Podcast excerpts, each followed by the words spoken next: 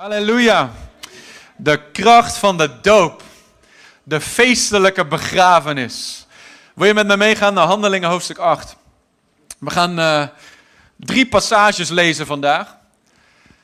Uit het woord. Eentje het Nieuwe Testament. Dan gaan we naar het Oude Testament en dan gaan we weer terug naar het Nieuwe Testament. Handelingen hoofdstuk 8 is natuurlijk uh, waarin Jezus is opgestaan uit de dood, een hemelvaart heeft plaatsgevonden, hij heeft zijn geest uitgestort op zijn kerk, de kerk is geboren en op de eerste dag van de kerk werden er 3000 zielen gewonnen. En al die mensen die werden ogenblikkelijk gedoopt in water.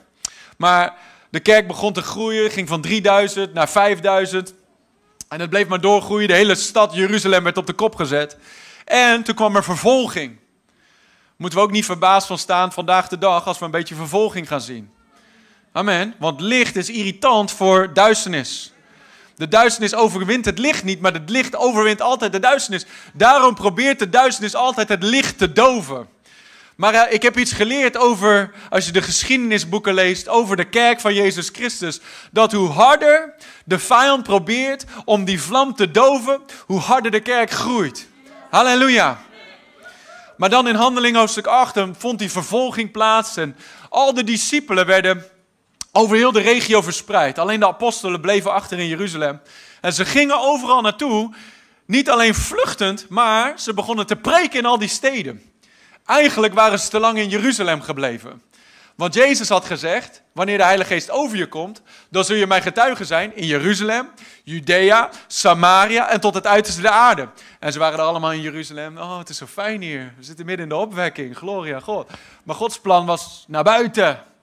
En dat gebeurde met de, met de vervolging. Toen werden ze als het ware geforceerd om, de, om erop uit te gaan.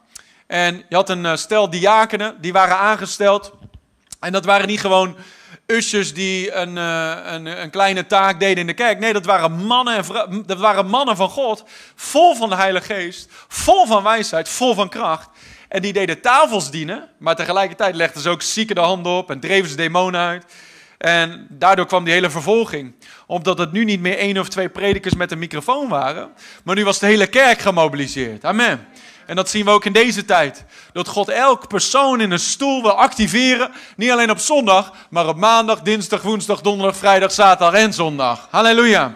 Dat zondag eigenlijk een viering is van alles wat God in jouw leven heeft gedaan de hele week. Dat is Gods plan voor de kerk. Voor de eindtijdkerk. Maar een van die diakenen was Filippus. En later wordt hij de evangelist Filippus genoemd. Maar hier was hij gewoon nog een diaken die op de vlucht was om niet uh, zijn kop eraf gehakt te krijgen. en hij ging naar Samaria en ook daar, daar predikte hij Jezus Christus en heel de stad stond op de kop. Er werden zieken genezen, demonen uitgedreven. Er was grote vreugde in de stad, zegt de Bijbel daar.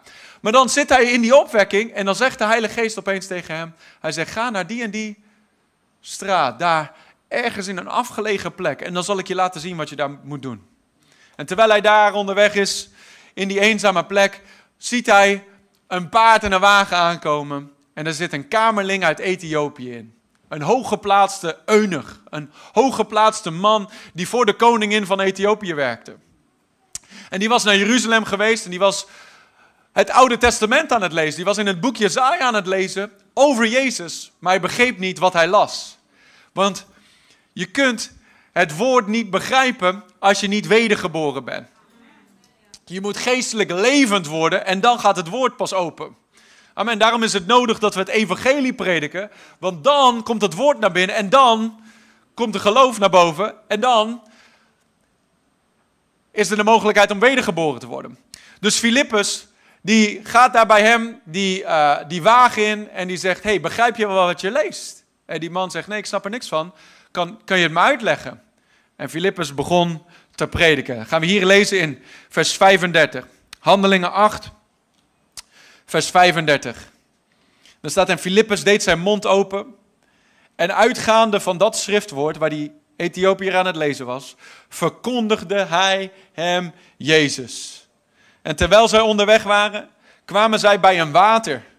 En de kamerheer zei: Kijk, daar is water. Wat verhindert mij om gedoopt te worden?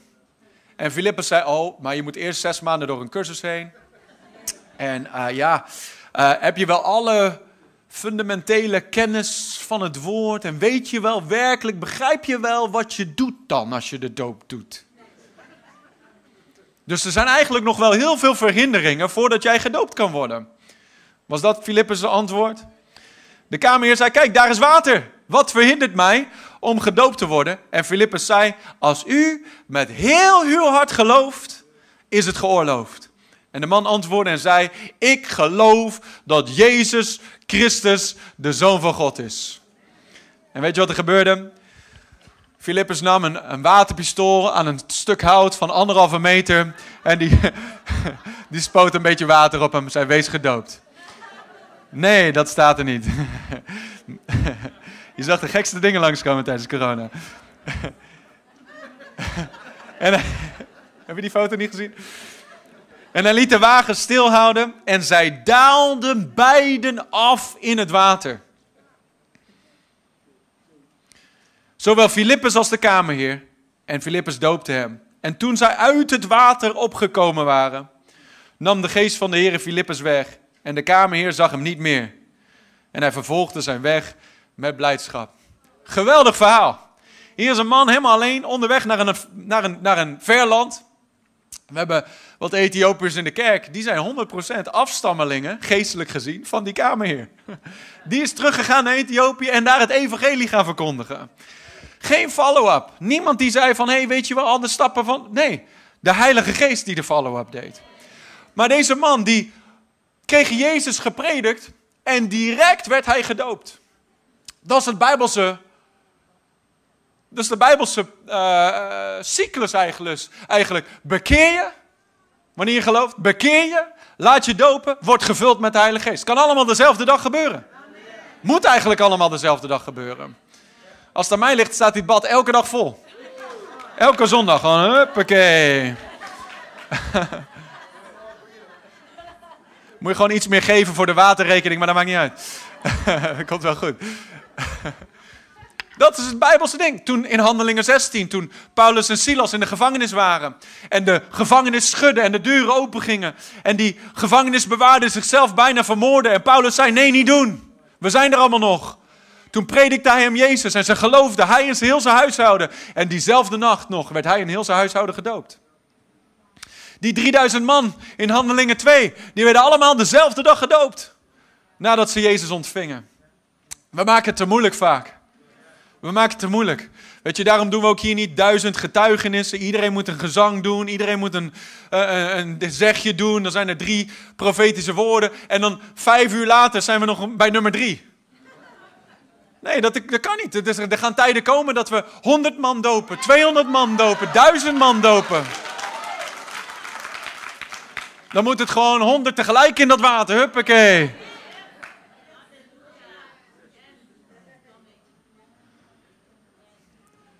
We moeten er niet allemaal dingetjes aan toevoegen. We moeten gewoon doen wat de Bijbel zegt. Amen.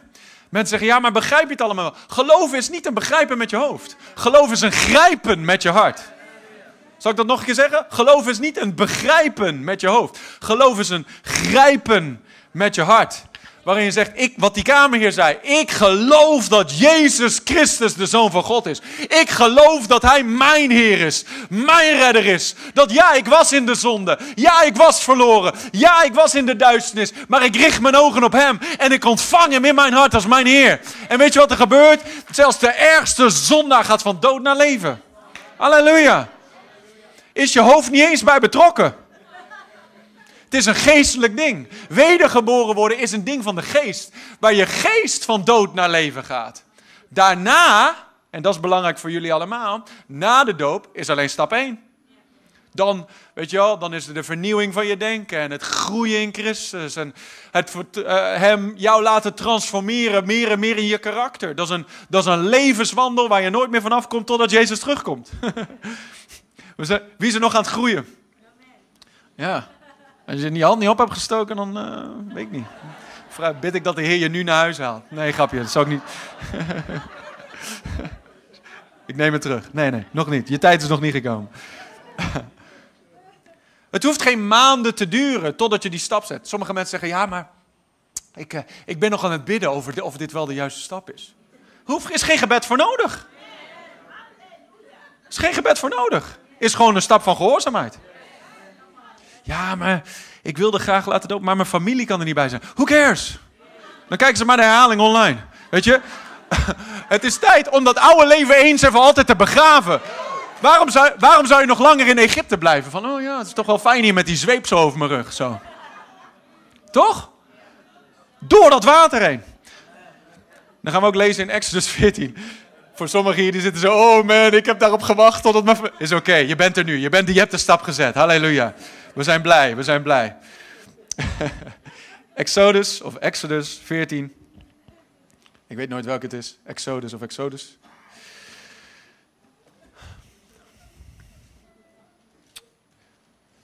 Hoofdstuk 14, dan gaan we een heel stel versen lezen, vers 5 tot en met 18.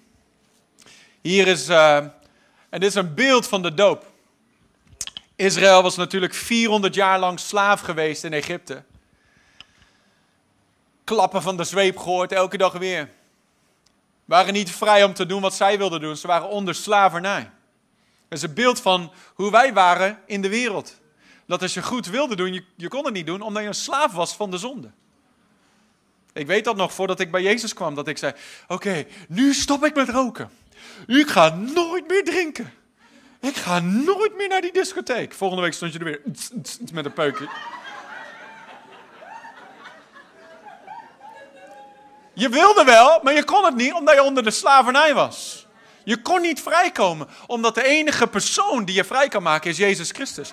Religie kan je niet vrijmaken, je kunt jezelf niet vrijkopen met geld, je carrière kan je hart niet vervullen. Het is, weet je, zoveel mensen zitten gevangen in, dat, in die rat race. Als een hamstertje in een wieltje aan het jagen naar iets. Maar ze vinden het nergens. Waarom? De enige plek waar je het vinden kan. De enige, de enige die dat gat kan vullen in je hart is God, is Jezus. Er zit, een, er zit een gat in de vorm van God in ieder hart. En alleen God kan het vullen. Geld kan het niet vullen. Relaties kunnen niet vullen. Carrière of succes of status kunnen het niet vullen. Alleen Jezus kan het vullen. Daarom zei Jezus, als je drinkt van het water dat ik je geven zal, zal je nooit meer dorst hebben. Halleluja. enige waar je nog dorst naar hebt is meer van hem. Maar ze waren hier onder slavernij en ze konden niet vrijkomen. Totdat God zei, ik stuur Mozes. En het bloed van het lam werd op de post, deurposten van hun huis gestreken. En een beeld van Jezus. En toen konden ze vrij uitgaan. Maar toen ze eenmaal uitgegaan waren, werd die koning van Egypte, en dat is een, dat is een beeld van de duivel, die werd ook wakker. Die zei, man, ik ben al mijn uh, gratis uh, werknemers kwijt. Wie gaat nu mijn uh, piramide bouwen? ik zelf niet. dus hij, hij denkt van, man, wat heb ik nou gedaan? Dus dan gaat hij er weer achteraan. En dit is dus een beeld van waar mensen zijn als zij wedergeboren worden en dan zich niet gelijk laten dopen of maanden of jaren soms wachten, dan zit je nog waar de Egyptische koning, waar de vijand nog achter je aankomt om je nog even te grazen te nemen om je weer terug te brengen de slavernij in. Daarom is het zo belangrijk dat die stap zo snel mogelijk gezet wordt. Toen de koning, vers 5, Exodus 14, vers 5. Toen de koning van Egypte verteld werd dat het volk gevlucht was, keerde het hart van de farao en zijn dienaren zich tegen het volk. En zij zeiden: Hoe hebben wij dit kunnen doen? Dat wij Israël uit onze dienst hebben laten gaan. Hij spande zijn strijdwagens in en nam zijn volk met zich mee. Hij nam ook 600 van de beste strijdwagens mee. Ja, alle strijdwagens van Egypte. Want hij dacht: Ik ga ze weer even terughalen. Maar wat God dacht is: Neem al je strijdwagens maar mee, dan gaan we ze allemaal verzuipen. Dan zorgen we dat er niks overblijft van alle slaverdrijvers die ooit jouw probleem hebben veroorzaakt. Want de Heere, vers 8, want de Heere verhardde het hart van de farao, de koning van Egypte, zodat hij de Israëlieten achtervolgde. Maar de Israëlieten waren door een opgeheven hand geleid. Weet dat Gods hand op je is. De Egyptenaren met al de paarden en strijdwagens van de farao en zijn ruiters en zijn leger achtervolgden hen en haalden hen in waar zij, de, waar zij hun kamp hadden opgeslagen, bij de zee, voor Baal Zephon. Toen de farao dichtbij gekomen was, sloegen de Israëlieten hun ogen op en zie, de Egyptenaren trokken achter hen aan. Toen werden de Israëlieten zeer bevreesd en riepen tot de heren. Ik weet zeker dat er een paar van jullie zijn die in de afgelopen week zo'n moment hebben gehad dat je zei: Ah, ik ga me toch niet laten dopen. Ik ga toch maar, ah, waar, ben ik mee bezig? De vijand werkt altijd met dezelfde trucjes. Om je angst aan te jagen. Om je te zeggen van nee, nee, nee, nee, kom maar weer terug. Hier, weer mijn slaaf worden. En ze werden bevreesd en ze riepen tot de heren. En zij zeiden tegen Mozes, waren er in Egypte geen graven? Dat u ons hebt meegenomen om in de woestijn te sterven? Hoe hebt u dit alles kunnen doen met ons door ons uit Egypte te leiden? Want was dit niet wat wij in Egypte al tegen u zeiden? Laat ons met rust. Laten wij de Egyptenaren maar dienen. Want het is beter voor ons dat de Egyptenaren te dienen dan in de woestijn te sterven. Maar Mozes zei tegen het volk: Wees niet bevreesd. Houd stand. Zie het heil van de Heer dat hij vandaag nog voor u zal bewerken. Let op dit. Want de Egyptenaren die u vandaag ziet, zult u tot in eeuwigheid niet meer terugzien. Dat wil ik tegen al deze dopelingen zeggen hier vandaag. De Egyptenaren, die dingen, die macht van de zonde, die leugens in je gedachten nog, die dingen die je vandaag nog veroordelen van schuld en schaamte, die Egyptenaren die je vandaag nog ziet, zul je in eeuwigheid niet meer zien. Halleluja. Zullen allemaal verdrinken in dat water. De Heere zal voor u strijden en u moet stil zijn. Hou je snavel. Toen zei de Heer tegen Mozes: Wat roept u tot mij? Spreek tot de Israëlieten en zeg dat zij opbreken. In andere woorden, waar wacht je nog op? Beweeg vooruit. Zit niet hier te jammeren en te klagen en te zeuren. Zet een stap vooruit. En nu, hef uw staf op, strek uw hand uit over de zee en splijt hem door midden. Zodat, zodat de Israëlieten door het midden van de zee op het droge kunnen gaan. En ik, Zie, ik zal het hart van de Egyptenaren verharden, zodat zij achter hen aan zullen gaan. Ik zal geëerd worden ten koste van de farao en van heel zijn legers en van zijn strijdwagens en ten koste van zijn ruiters. Dan zullen de Egyptenaren weten dat ik de Heere ben. Als ik geëerd zal worden ten koste van de farao, ten koste van zijn strijdwagens en van zijn ruiters. De rest van het verhaal is vrij bekend, hè? Mozes hief zijn staf op, de zee splijtte in tweeën. Er werd een weg gebaand dwars door die zee heen. En de, de, de Israëlieten gingen dwars door die zee heen naar de overkant, als door het droog land. Maar de Egyptenaren dachten, die zagen dat en dachten, we gaan er achteraan, we nemen ze te grazen. We pakken ze om ze weer terug te halen. En die gingen er achteraan. En terwijl Israël daar aan het einde kwam, liet God de zee weer sluiten over die Egyptenaren. En al die Egyptenaren, al dat leger, al die strijdwagens, al die paarden, al die slavendrijvers die hun, hun, hun hele leven gebonden hadden gehouden die hun ouders gebonden hadden, die hun opa en oma gebonden hadden. Die door generatie op generatie elke keer weer die vloek, elke keer weer die zweep, elke keer weer die last, elke keer weer echtscheiding, elke keer weer ellende, elke keer weer verslaving, elke keer weer leegte. Dat werd daar in één klap allemaal verdronken in de Rode Zee. Halleluja. En weet je wat dat is? Dat is een beeld van het doopbad. Dat terwijl jij zegt, ik neem een stap vooruit. Ik ga door dat water heen. Er is geen andere plek om te gaan. Je kunt of vooruit of weer terug naar slavernij. De keuze is aan een iedere die zegt, ik kom bij Jezus. Je kunt of Jezus naar, naar voren lopen het beloofde land in. Of achteruit weer slavernij. Maar de enige manier om dat beloofde land is, in te komen, is door dat water heen.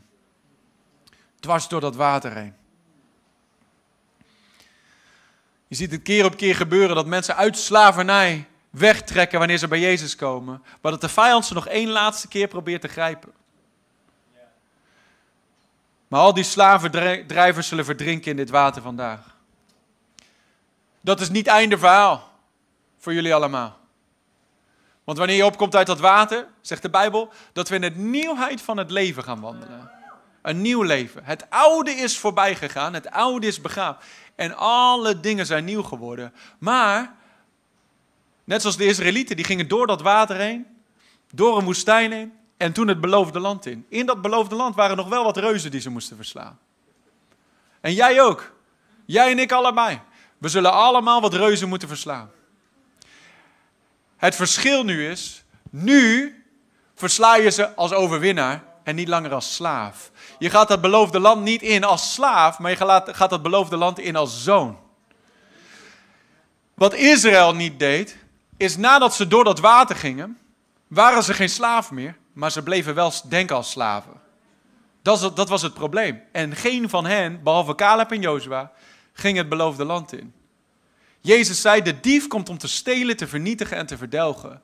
Maar ik ben gekomen om je leven te geven en leven in overvloed. God heeft overvloedig leven voor ons allemaal. Maar dat betekent wel dat wij, nadat we door dit water heen gaan, dat we ons denken moeten gaan vernieuwen. Dat we niet langer blijven denken als een slaaf van de zonde. Dat we niet langer blijven denken als een zondaar. Of als een wereldspersoon. Of als wat je ouders waren of je opa en oma waren. Nee, je bent nu een nieuwe schepping. Een kind van God. Een nieuwe start. Een gloednieuwe, uh, een schone laai om het zo maar te zeggen. Niet om weer precies dezelfde puinhoop ervan te maken. Nee, maar met een nieuw DNA in je. Het DNA van God. Ik wil nog één passage lezen in Colossense hoofdstuk 2. Dat spreekt over de doop vanuit het Nieuwe Testament. Eigenlijk voor jou en voor mij vandaag. Colossense 2, vers 9 tot 15. Daar wil ik een paar dingen over zeggen en dan, dan gaan we dopen. Dan gaan we bidden en dan gaan we dopen. Colossense 2, vers 9. Er staat, want in, in hem, in Jezus, woont heel de volheid van de Godheid lichamelijk. En dit is voor jullie allemaal, dit is voor iedereen hier vandaag. En u bent volmaakt geworden in Hem. Ik zal het nog een keer lezen. Want dit is voor ieder wedergeboren kind van God. U bent volmaakt geworden in Hem. Je zegt, ja, ja maar, ja, maar ik, heb dit nog fout gedaan. En ik heb dat nog. En ik, en ik, ik ben hier nog. Nee, hoe God je ziet, is God ziet jou in Christus. Hij ziet jou in Christus. Hij ziet niet langer jij. Dat zei, dat zei Paulus ook in Galaten 2. Het is niet langer ik die leef, maar Christus leeft in mij. Halleluja. En het leven dat ik nu leef, leef ik voor Hem.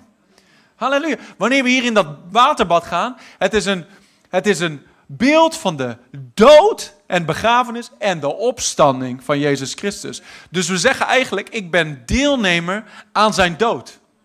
Ik ben gestorven aan mezelf. Ik ben gestorven aan dat oude leven. Ik ben gestorven aan dat leven dat onder de zonde was.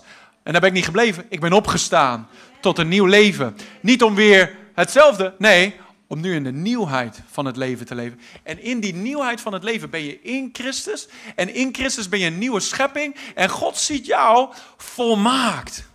Volmaakt. In het Engels staat er, you are complete in Him. Complete, compleet. In andere woorden, ontbreekt niks aan. Ontbreekt niks aan. Dus als we jou een dwarsdoorsnede zouden doen van jou, zo, met de samurai zwaard zo jou in twee stukken zou hakken, dan in je binnenste, in je DNA, in je geest, weet je wat er dan is? Compleet. Er ontbreekt niks aan. Daarom zei Jezus, wie drinkt van het water dat ik hem geven zal, zal nooit meer dorst hebben. Waarom? De leegte is gevuld. Omdat een nul plus de nummer 1, Jezus, is samen een 10. Dus dan kun je nog de grootste nul zijn. Maar samen met Jezus ben je een 10. En God ziet jou compleet in hem. Halleluja. Niks dat, er, niks dat eraan ontbreekt. Niks dat tekort schiet in de geest. In de geest. God kijkt in de geest. Wij kijken naar de buitenkant. Wij denken, ja, maar ik ben nog niet helemaal uh, zo'n uh, superchristen als uh, die daar op de voorste rij. Nee, maar daar kom je wel. Maar God ziet je daar al. God ziet je daar al. Maar daarom is het belangrijk dat je na vandaag niet zegt: Oké, ik ben klaar. Nee, nu vandaag begin je aan je wedloop eigenlijk. Begin je aan die wedloop waarin je, waarin je terrein in bezit neemt. Waarin je getuigenissen behaalt. Waarin je de vijand een goede klap nageeft, om het zo maar te zeggen. Dat, dat alles wat de kaalvreten gevreten heeft, dat God al die jaren zult vergoeden in je leven. Halleluja, dat het goede werk dat hij je begonnen is, dat je hem dat laat volmaken en voleindigen. Dat je jezelf plant in de aanwezigheid van God. Dat je kan groeien en bloeien en vrucht kan dragen. Dat wat er in al die generaties altijd gebroken was, dat het nu bij jou gestopt is. En dat het nu in plaats van vloek zegen wordt. Dat jouw kinderen nooit hoeven op te groeien in de dingen waar jij in opgroeide. Dat jouw kinderen en jouw kleinkinderen nooit hoeven mee te maken wat jij hebt meegemaakt. Halleluja. Als Jezus dan nog niet teruggekomen is. U bent compleet in Hem. En in Hem bent u ook besneden. Dank u Jezus voor het Nieuwe Testament. Alle mannen zeiden Amen. In hem bent u ook besneden met een besnijdenis die niet met de handen plaatsvond. Halleluja.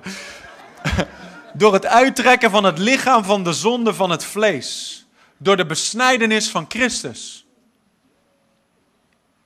U bent immers met hem begraven in de doop. Waarin u ook met hem bent opgewekt. Door het geloof van de werking van God. Die hem uit de doden heeft opgewekt. Wat staat daar? Daar staat, wanneer jij hier onder water gaat, is een besnijdenis.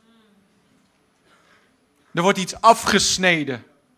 Wat dan? Dat lichaam van zonde wordt afgesneden. De oude natuur wordt afgesneden in zekere zin. Het sterft af, het wordt afgerold. Dat ben jij niet langer. We geven je ook aan het einde een mooi certificaat met de datum erop en gezegd waar, waar, waar jij eigenlijk, dat je aan de muur kan hangen bij jou thuis, in je kantoor of in je slaapkamer of wat dan ook. En als de duivel liegt tegen jou en zegt, oh ja, maar hoe durf jij naar de kerk te gaan? Want ik weet precies wat je uitgespookt hebt deze week. Dat jij daarna kan wijzen en zegt, hé, hey, ik ben een nieuwe schepping in Christus Jezus. En ik heb, ik, mijn daden zijn misschien nog niet helemaal perfect. Maar ik kom bij God voor vergeving. Hij vergeeft mij. Ik ben een rechtvaardige. En ik wandel steeds meer rechtvaardig. Niet door mijn kracht, maar door zijn kracht die werkzaam is in mij. En het goede werk dat hij begonnen is in mij, zal hij zeker vereindigen. En ik ben misschien nog niet waar ik moet zijn. Maar ik ben wel een heel stuk verder waar ik was. En ik ben niet langer die zondaar. Ik ben niet langer onder de aanklacht. Ik ben niet langer onder de veroordeling. Nee, ik ben onder de zegen. En ik ben onder de genade en ik ben vrijgekocht. En dat ding, dat certificaat is een bewijs ervan dat die persoon waar je het over hebt, die is dood. En ik reken hem dood. En ik leef niet langer naar die persoon. Ik leef naar een nieuwe schepping in Christus Jezus. Dat is de doop. Begraven, besneden, afgelegd, maar ook opgestaan.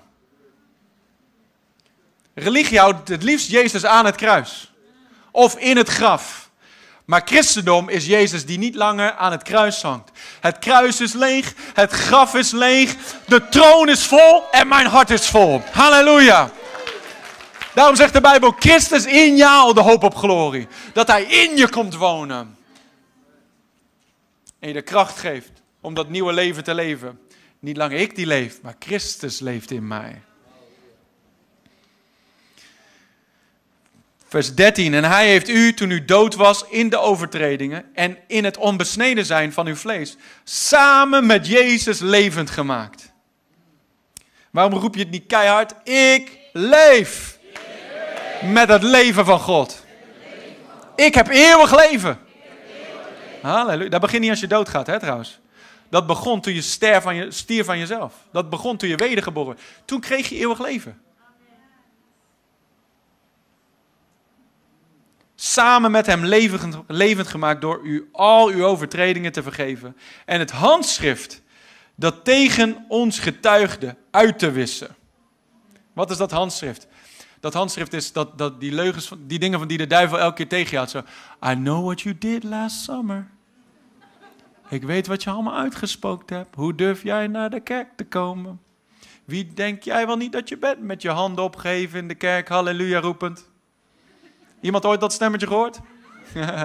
Bekend verhaal. Zelfde, zelfde propaganda voor ieder persoon.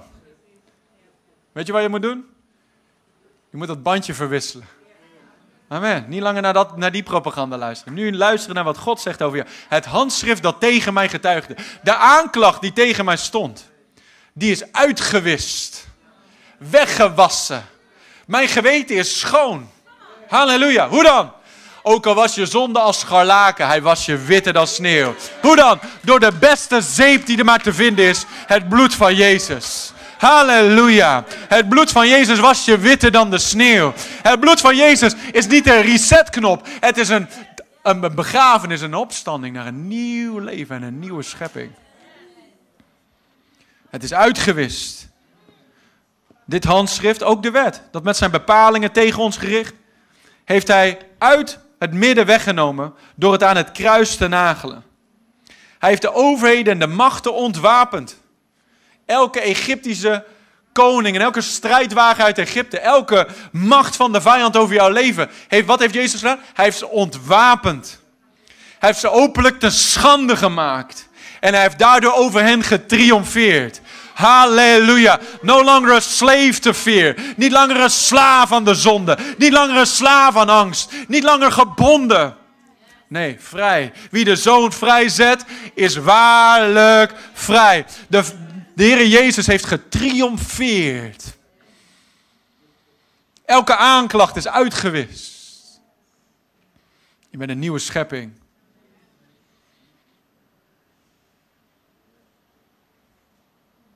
Zolang we onszelf daaraan herinneren en dat realiteit wordt in ons, dan gaan we ook leven naar. De Bijbel zegt: leef in de nieuwheid des levens. In andere woorden, blijf niet in het oude hangen. Blijf, doe niet wat, die, wat de Israëlieten deden, dat ze wel door de zee gingen en vrij werden van slavernij, maar toch bleven denken als slaven. En de wereld bleven zien als slaven.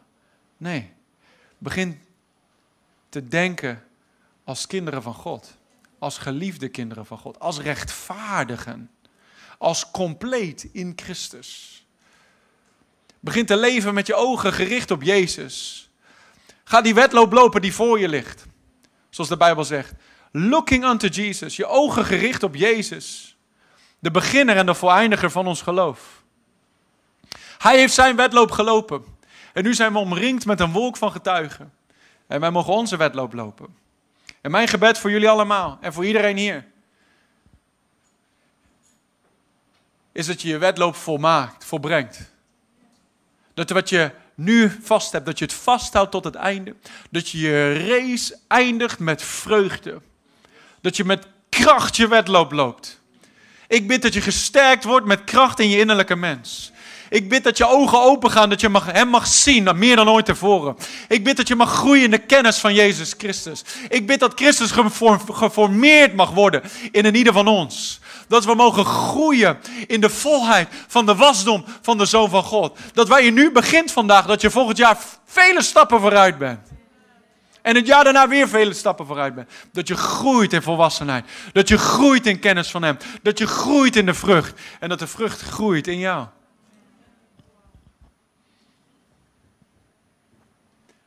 Dit is het einde van iets vandaag. En ook het begin van iets nieuws. Het einde van het oude. Een streep in het zand. En je stapt eroverheen. Sommigen laten een leven van zonde achter. Anderen laten een leven van religie achter. Anderen laten een leven van pijn en verdriet. En verslagenheid achter. Wanneer je opstaat, sta je op als nieuw, nieuw persoon. In Christus in Christus. Je zult nog wat reuzen moeten verslaan. Je zult je, gebied, je voeten nog op een gebied moeten zetten dat jou toebehoort, maar dat de vijand nog heeft. Een stukje vreugde, een stukje vrijheid. Waar je in je gedachten nog van overtuigd moet worden dat, dat slaven denken eruit. Maar ik bid voor een ieder dat je zo vol van de geest mag zijn. Dat je oog in oog komt te staan met die reuzen, net zoals David zult zeggen. Vandaag nog zal ik je kop eraf hakken. Vandaag nog.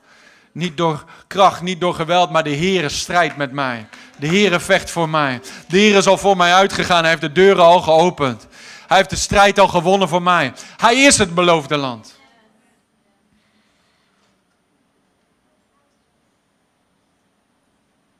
Ik bid dat je je wedloop voleindigt. Met vreugde, met kracht en met veel vrucht. Ik weet dat God een machtig plan heeft voor ieder van jullie. Een machtig plan. Een machtig plan om getuige te zijn in je familie. Dat misschien ah, heb je alleen maar gekend ellende in je familie. Maar jij bent een licht in de duisternis.